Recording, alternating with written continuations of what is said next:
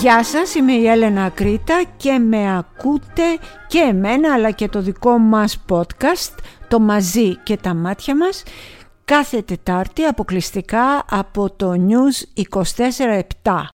Πρέπει να πω ότι σήμερα ήταν ε, μία μέρα που σκεφτόμουν πόσο ενδιαφέρουσα υπήρξε αυτή η εβδομάδα. Είχε πάρα πολλά πράγματα, αλλά κυρίως είχε στοιχεία και γεγονότα τα οποία η κατάληξη των οποίων τη θεωρώ πάρα πολύ ελπιδοφόρα θα έλεγα. Γιατί, γιατί ο κόσμος άρχισε σιγά σιγά να αφήνει ε, πίσω του αυτή την ε, βαριά μπέρτα της παθητικότητας, αυτή την κάπα την ασήκωτη της αδράνειας και της έλλειψης συμμετοχής και ξαφνικά τους βλέπεις όλους, όλο και περισσότερους κάθε μέρα, να παίρνουν θέση να παίρνουν θέση, να μην αφήνουν άλλους να αποφασίζουν για λογαριασμό τους και να λένε εγώ θέλω αυτό και με τον δικό μου τρόπο θα το δηλώσω προς τα έξω. Είτε αυτό είναι οι εκλογές του Πασόκ Κινάλ που ξεπέρασαν κάθε προσδοκία ακόμη και των ε, ε, ψηφοφόρων του Πασόκ ε, γιατί πήγανε πάνω από 270.000 άτομα είτε γιατί υπήρξαν άλλες περιπτώσεις, κατάπτυστες περιπτώσεις όπως η βίαιη και κατάφορη, πώς να το πω, εισβολή της ε, Σάσα Σταμάτη ε, και των μπράβων της σε μια παράσταση όπου αναβήκανε όπως γνωρίζετε ίσως όλοι πάνω ε, στη σκηνή για να διακόψουν το Χριστόφορο Ζαραλίκο. Γιατί, γιατί έλεγαν πράγματα που δεν τους άρεσαν για το Βαγγέλη Μαρινάκη ή δεν ξέρω για ποιον άλλον. Τι κάνανε λοιπόν, όπα, όπα είπανε, όπα παιδιά σταματάτε, σταματάτε, βουλώστε το. Ανέβηκαν πάνω στη σκηνή και κάναν τέτοιο τσαμπουκά. Τέτοιοι τσαμπουκάδες στο θέατρο τους κάνανε οι χρυσαυγίτες. Μόνον και πιο παλιά οι χίτες και οι εκοφίτες.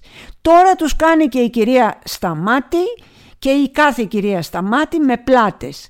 Γιατί όμως εγώ θεωρώ ότι αυτό το, το άθλιο, το άθλιο περιστατικό, αυτό το χαστούκι ε, στον πολιτισμό που αποπειράθηκε αλλά γύρισε στα μούτρα της τελικά να δώσει η Σταμάτη και η μπράβη της, οι θεατές σηκωθήκανε και τι είπανε, θα συμμετέχουμε και εμείς σε αυτό.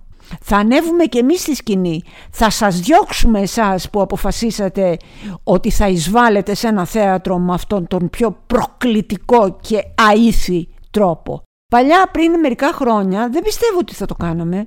Πιστεύω ότι θα καθόμασταν και θα βλέπαμε αμέτωχοι και απαθείς.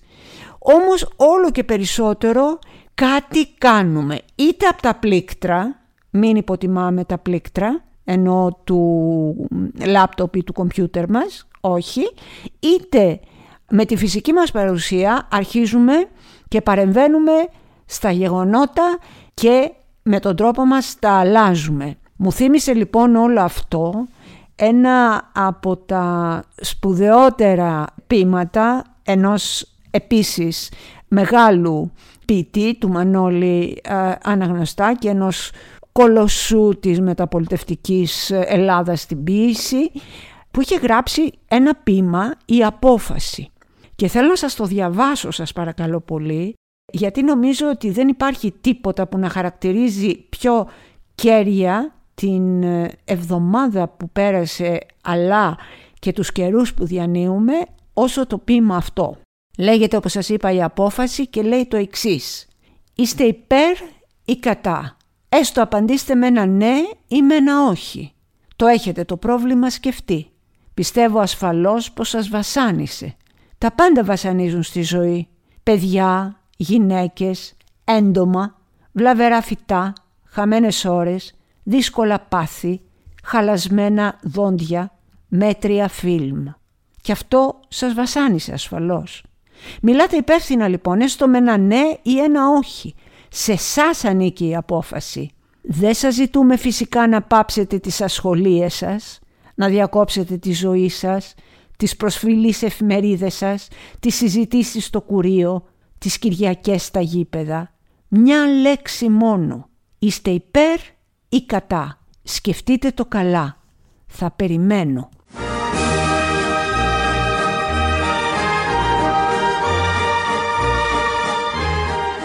Για την ε, φασιστική λοιπόν ε, εισβολή στο θέατρο Καρέζη έχει εξαιρετικό ενδιαφέρον θα έλεγα η Μούγκα στη Στρούγκα που έκαναν ε, πρώτη και καλύτερη οι Έλληνες ηθοποιοί.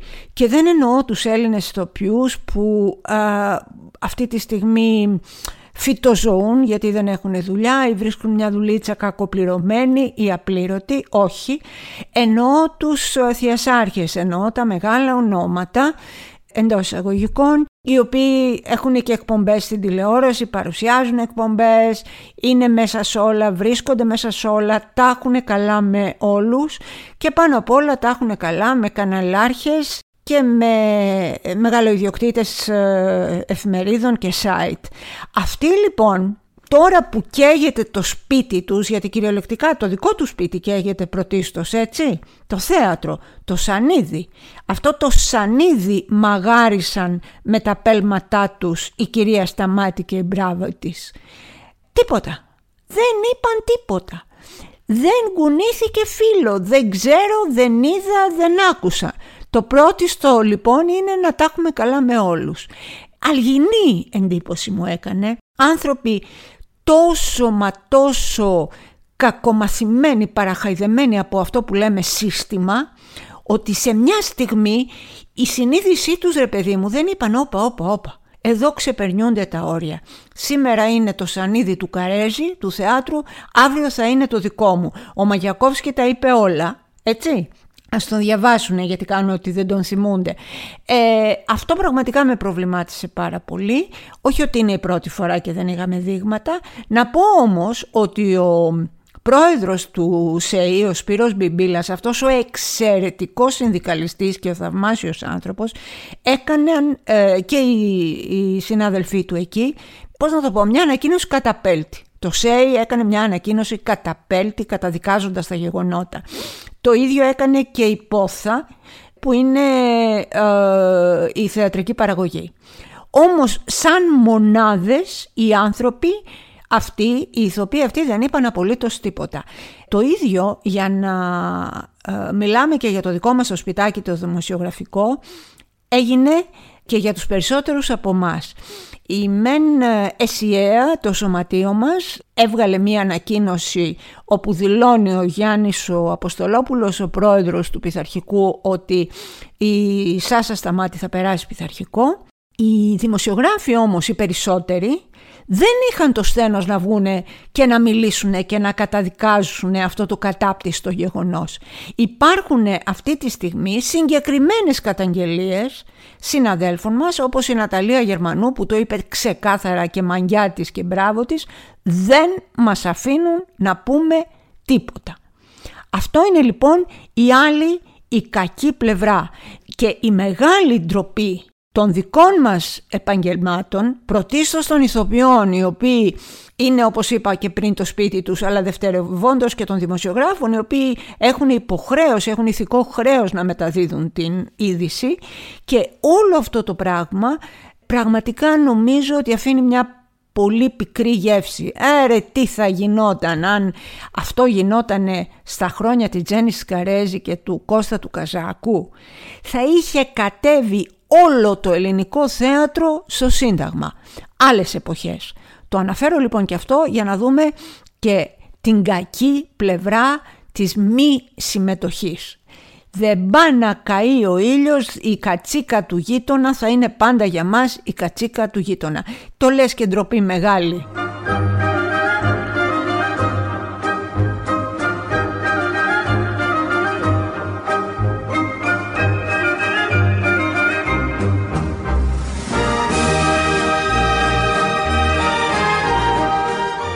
Ελλάδα στις πίσω μας σελίδες είναι μια ηλουστρασιόν χώρα.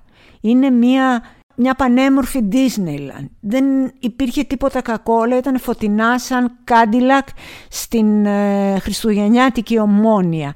Η Ελλάδα ήταν τότε μια ασπρόμαυρη ταινία μέσα στη μνήμη μας. Αυτές τις ταινίες κάποιοι τις ε, προλάβανε στις αίθουσες των ε, σινεμά με τα φθαρμένα μπορντό βελούδα στα καθίσματα και κάποιοι άλλοι στην οθόνη της τηλεόρασης.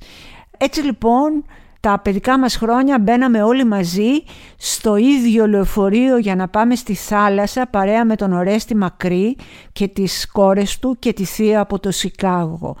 Δίναμε ραντεβού στην Κέρκυρα με την Καρέζη και τον Αλεξανδράκη. Κάναμε διακοπές στην Έγινα με την Αλικάρα και τον Κωνσταντάρα. Γενικώς έχουμε διαστρέψει με τέτοιο τρόπο τις μνήμες μας που τις έχουμε χωρέσει στις ταινίες της Φίνος Films ασπρόμαυρες και έγχρωμες και πιστεύουμε ότι αυτά είναι τα παιδικά μας χρόνια.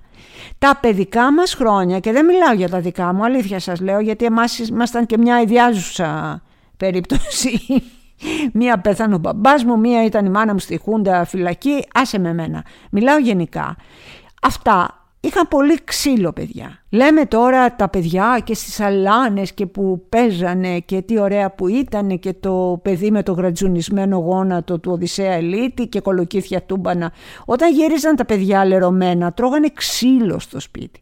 Τρώγανε ξύλο στο σπίτι, τρώγανε ξύλο από το δάσκαλο, θεωρούσαν ότι η βέργα και η βίτσα ήταν ένα εργαλείο διαπαιδαγώγησης και όχι τιμωρίας.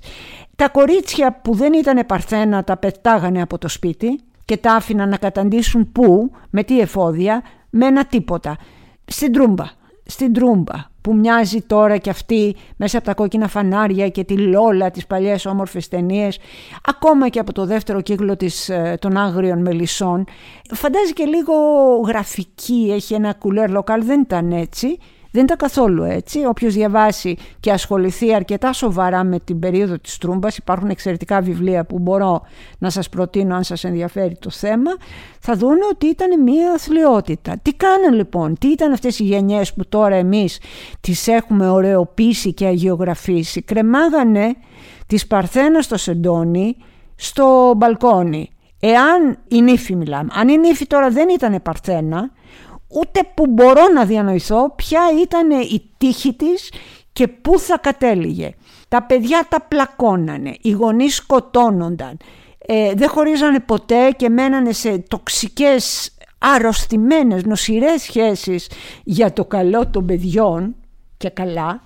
Ήτανε Ρε παιδί μου, αισθάνομαι ότι κρύβουμε το κεφάλι μας στην κινούμενη άμμο του παρελθόντος. Ήταν μια κοινωνία που κακοποιούσε γυναίκες, παιδιά, ηλικιωμένους, αδύναμους, που χλέβαζε κοινωνικές ομάδες, που βασίλευε ο πατέρας αφέντης, που οποιοδήποτε ήταν λίγο διαφορετικός από την προκρούστια λογική της Αγίας Οικογένειας της δεκαετίας του 60 και του 70 τον στέλνανε στο πύρτο εξώτερων που περιθωριοποιούσε άτομα, αντιλήψεις, τρόπους ζωής, ε, ιδεολογίες, οτιδήποτε λοιπόν προσπαθούσε να ξεγλιστρήσει σαν το γάργαρο νεράκι το καημένο από τα σειρματοπλέγματα του νορμάλ όπως εκείνοι το εννοούσανε, νορμάλ σε εισαγωγικά, το κατέστρεφαν, το τσάκιζαν, το πατούσαν με το παπούτσι και το έλειωναν.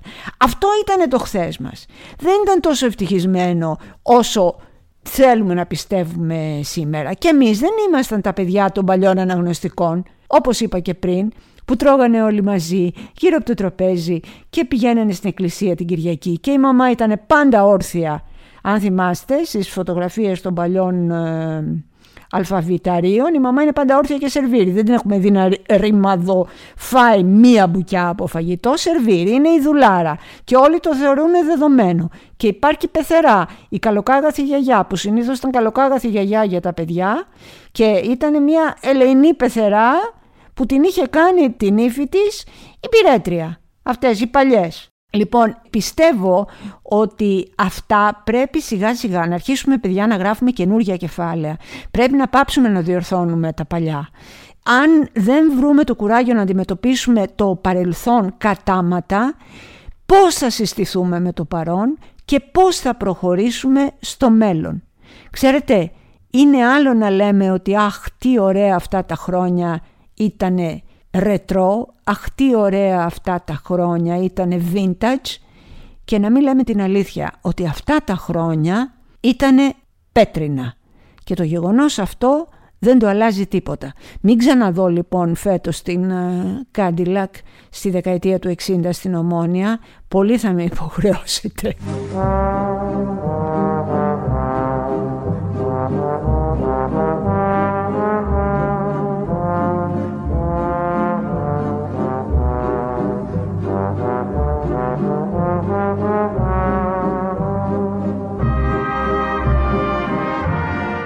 Αφιερωμένη λοιπόν ε, στην παθητικότητα από τη μία μεριά και στην ε, συμμετοχή από την άλλη μεριά είναι η σημερινή μας εκπομπή κατά κάποιο τρόπο και τα νέα είναι χαρούμενα και ευχάριστα σε πολλές περιπτώσεις όχι μόνο μέσα στην Ελλάδα αλλά και εκτός.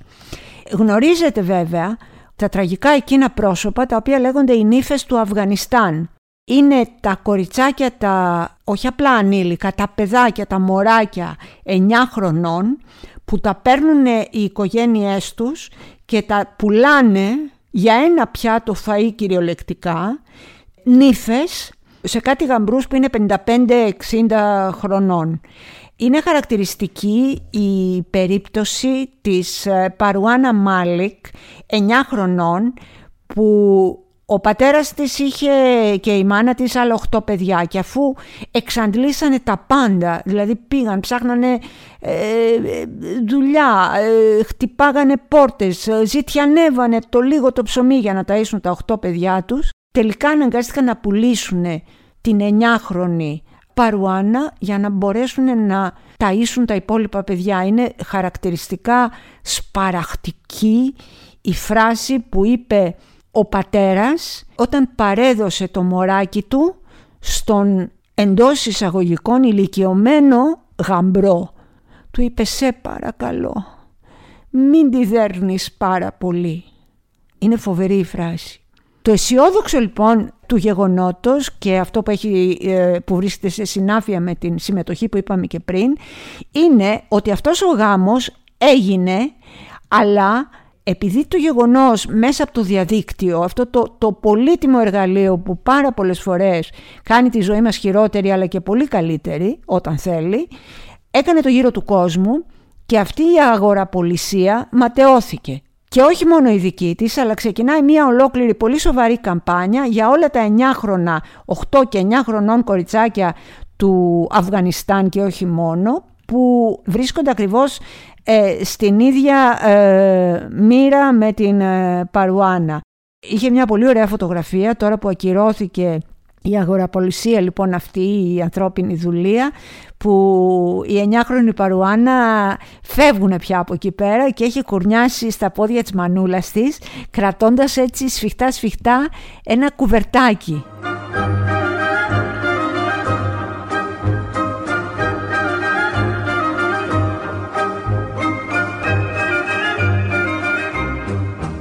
Όλοι εσείς λοιπόν οι λατρεμένοι μου σκατόψυχοι που έχετε από ψάρα για τα πάντα θέλω λίγο να βάλετε στη θέση εσάς στη θέση αυτού του πατέρα και αυτής της μάνας που αναγκάζεται να πουλήσει ένα παιδί, αναγκάζεται να εκλυπαρίσει ένα γέρο που θα το πάρει νύφη.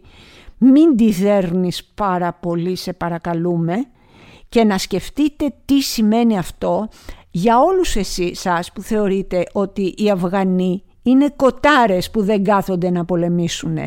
Οι άλλοι να πάρετε τα όπλα. Αυτοί είναι τα λιμπάν παιδιά, δεν καταλαβαίνουν, δεν αστείευονται. Αφήστε λοιπόν όλα αυτά τα ηρωηλίκια της φακής και της, α, της απόλυτης ξεφτύλας και σκεφτείτε τον εαυτό σας τι θα κάνατε στη θέση του. Αυτού του ανθρώπου, αν είχατε 8 παιδιά που πεινάγανε στο σπίτι σας. Και σκεφτείτε και αν θα παίρνατε εσείς τα όπλα, όλες εσείς οι αρσενικές μπουμπουλίνες, οι μακονομάχοι με τις περικεφαλές για να σώσετε το σπίτι σας. Τρέχοντας θα φεύγατε. Έλα τώρα πια, έλα με τις κουράδες.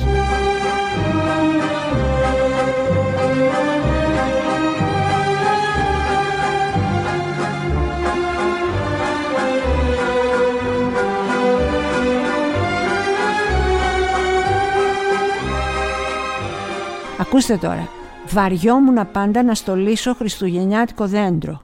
Από μικρό παιδί μέχρι και τώρα βαριέμαι το στολισμό σαν τις αμαρτίες μου. Αυτό το έκρυβα. Το έκρυβα και δεν το έλεγα πουθενά γιατί δεν ήταν πολιτικός ορθό ρε παιδί μου να πεις ότι παιδιά δεν έχω χειρότερο από το να με βάλεις να βγάλω το δέντρο, γιατί βέβαια δεν είναι αληθινό δέντρο, να κάνουμε τα κλαδιά ένα-ένα μπουρού μπουρού, ποιο είναι το πιο μικρό, πώς ανεβαίνει. Να βγάλεις όλα αυτά τα, τις χιλιάδες εφημερίδες που έχεις στα μπαλάκια, να λείπουν όλα αυτά τα γαντζάκια, γιατί κλασικά λείπουν και μετά πηγαίνεις τελευταία στιγμή να αγοράσεις καινούρια, να τα κρεμάσεις, να τα στολίσεις, μετά να μαζέψεις όλο το συρφετό που έχει γίνει εκεί πέρα, το αλάι μαλάι στο σαλόνι σου και μετά μετά τα Αγιανιού ή όποτε γουστάρεις τέλος πάντων, να πρέπει όλη αυτή τη διαδικασία της κολάσεως να την ξανακάνεις. Πάντα το βαριόμουν, δεν μου άρεσε ποτέ. Όμως έβλεπα όλες τις άλλες μανούλες όταν είχα και το γιο μου μικρό και έκανα υπερπροσπάθεια γιατί δεν ήθελα να του περάσω τη δική μου τη μουρτζουφλίαση ας πούμε με το δέντρο. Μέχρι που βρήκα ένα ένα τρικ, ντρέπομαι λίγο που το λέω, αλλά θα το πω για τις πιο νέες μαμάδες, γιατί είναι και ο σκύλος χορτάτος και η πίτα σωστή. Καλούσα έκανα ένα πάρτι, ένα πάρτι με παιδάκια. Καλούσα λοιπόν κάποια παιδάκια από τη γειτονιά μας, φίλους του γιού μου, του Παύλου, και τους έβγαζα διάφορα καλούδια, ιστορίες, κακό και τα λοιπά και τους έλεγα «Α, ελάτε να στολίσουμε το δέντρο». Ε, και ερχόντουσαν αυτά τα κακόμοιρα. Και ο γιος μου ο Παύλος πρώτος και καλύτερος πανευτυχής. Και μου το κάνανε το δέντρο. Κούκλα, μια καλονή γιατί τα, τα κάνανε με ενδιαφέρον. Εγώ είχα και τη σκάλα, τα σήκωνα, τα κράταγα για να βάλουν και τα πιο ψηλά. Εν τω μεταξύ, μου έλεγε η μητέρα μου, παιδί μου, πιο μπελάς είναι να κανονίζεις ολόκληρο πάρτι με, με ζεδάκια, με όλα αυτά τα μπεργκεράκια και το ένα και το άλλο, παρά να στολίσει το δέντρο. Όμως εγώ έτσι την είχα δει και επειδή το, το κόλπο μου αυτό ο Γιώκας μου το αντιμετώπισε με τεράστιο ενθουσιασμό, είναι το πάρτι για το δέντρο έλεγε, το πάρτι για το δέντρο, αυτό έκανα και το βρίσκα μετά τελειωμένο και πήγαινε κυρία ξέρω εγώ και αν μου ξύνιζε ένα αγγελάκι που ήταν εκεί, το βάζα στο παραπάνω κλαρί και αν ήταν και μία μπάλα χριστουγεννιάτικη στο τέλος, το βάζα πιο ψηλά. Ντροπή μεγάλη, αλλά και τα παιδιά παίρνουν καλά και εγώ γλίτωνα το δέντρο. Αυτό που δεν γλίτωνα με τίποτα ήταν το ξεστόλισμα.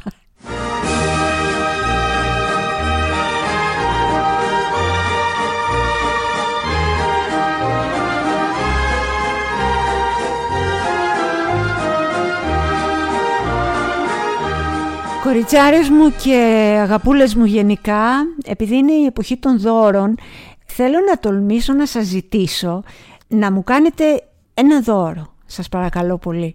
Και να μου το πείτε μετά. Να μου πείτε, Έλενα, αυτό το κάναμε για σένα. Θέλω να βγείτε στο δρόμο σας και να βρείτε τον πρώτο πολιτή του περιοδικού σχεδία, που είναι το περιοδικό των άστεγων συνανθρώπων μας, ένα υπέροχο αντικειμενικά τελείως περιοδικό με πλούσια ύλη, με φοβερά ενδιαφέρουσα, ε, ενδιαφέροντα θέματα, να δώσετε 4 ευρώ και να το πάρετε. Θέλω να το πάρετε για μένα. Θέλω να μου κάνετε αυτό τη μεγάλη, μεγάλη, μεγάλη, να μου δώσετε αυτή τη μεγάλη χαρά. Θέλω να σας πω για τη σχεδία ότι είναι το μοναδικό ελληνικό περιοδικό δρόμου ε, το οποίο ε, στην ουσία είναι από το 2013 το συναντάμε. Αυτό δεν πωλείται ποτέ σε σημεία όπου διατίθεται ο τύπος όπως τον ε, γνωρίζουμε, αλλά μόνο από διαπιστευμένους πολιτές που θα τους βρείτε μπροστά σας όταν πάτε να ψωνίσετε, να αγοράσετε γάλα, να διασχίσετε ένα δρόμο να τον περάσετε απέναντι. Είναι άτομα, οι πολιτές αυτοί, αυτοί είναι άστεγοι, είναι άνεργοι και είναι άνθρωποι όλοι που αποδεδειγμένα ζουν κάτω από το όριο της φτώχειας. Από τα 4 ευρώ που θα δώσετε λοιπόν, τα 2,5 ευρώ πηγαίνουν κατευθείαν στον άνθρωπο με το κόκκινο γυλαίκο, φορούν ένα χαρακτηριστικό κόκκινο γυλαίκο και θα τους ε, ε, διακρίνεται πολύ εύκολα μες στο πλήθος. Τα 2,5 ευρώ πηγαίνουν για εκείνον. Και μετά υπάρχουν έξοδα ΦΠΑ, παρακράτηση φόρου κτλ. Είναι το μοναδικό και καθαρό αξιόπιστο εργαλείο και μια ε, ευκαιρία καταπληκτική να εξασφαλίσουν οι άνθρωποι αυτοί ένα ελάχιστο αξιοπρεπές εισόδημα αλλά και ένα μέσο θα έλεγα απεγκλωβισμού από τον φαύλο κύκλο της κοινωνικής απομόνωσης ε, που υπάρχει γύρω μας και που συντηρείται από την ε, κοινωνία αυτή. Και επίσης είναι και ένα μικρό, πολύ μικρό λιθαράκι, ένα κίνητρο για να ξαναχτίσουν τις ζωές τους. Προσέξτε, η σχεδία δεν είναι επαιτία, δεν είναι ζητιανιά. Οι πολιτές δεν επαιτούν, πουλάνε με εξαιρετική αξιοπρέπεια το περιοδικό για να εξασφαλίσουν αυτό το μικρό εισόδημα. Είναι πάρα πάρα πολύ σημαντικό να το στηρίξετε και όταν το ξεφυλίσετε θα δείτε ότι αυτά τα 4 ευρώ που δώσατε μόνο χαμένα δεν πήγαν. Δεν θα μπορείτε να το αφήνετε από τα χέρια σας. Για μένα λοιπόν θα πάρετε την πρώτη σχεδία της ζωής σας και μετά για τον εαυτό σας θα παίρνετε κάθε μήνα όλες τις υπόλοιπες.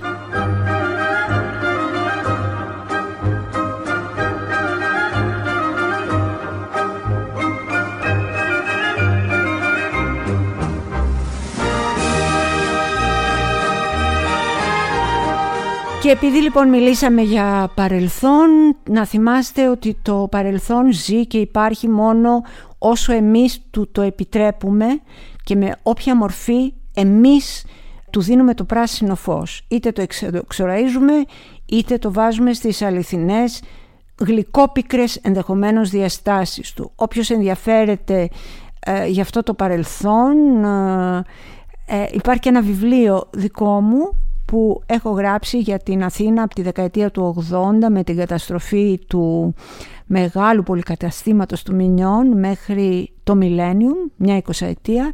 Λέγεται «Τα τάπερ της Αλίκης». Αν θέλετε να τα διαβάσετε ή αν σας άρεσαν και θέλετε να τα χαρίσετε, να μην κοροϊδευόμαστε και να μην κρυβόμαστε πίσω από το δάχτυλό μας. Ε, χαρά μεγάλη θα μου δώσετε. Για σήμερα αυτά είχα να σας πω. Ε, πολύ παθη μεγάλη εβδομάδα.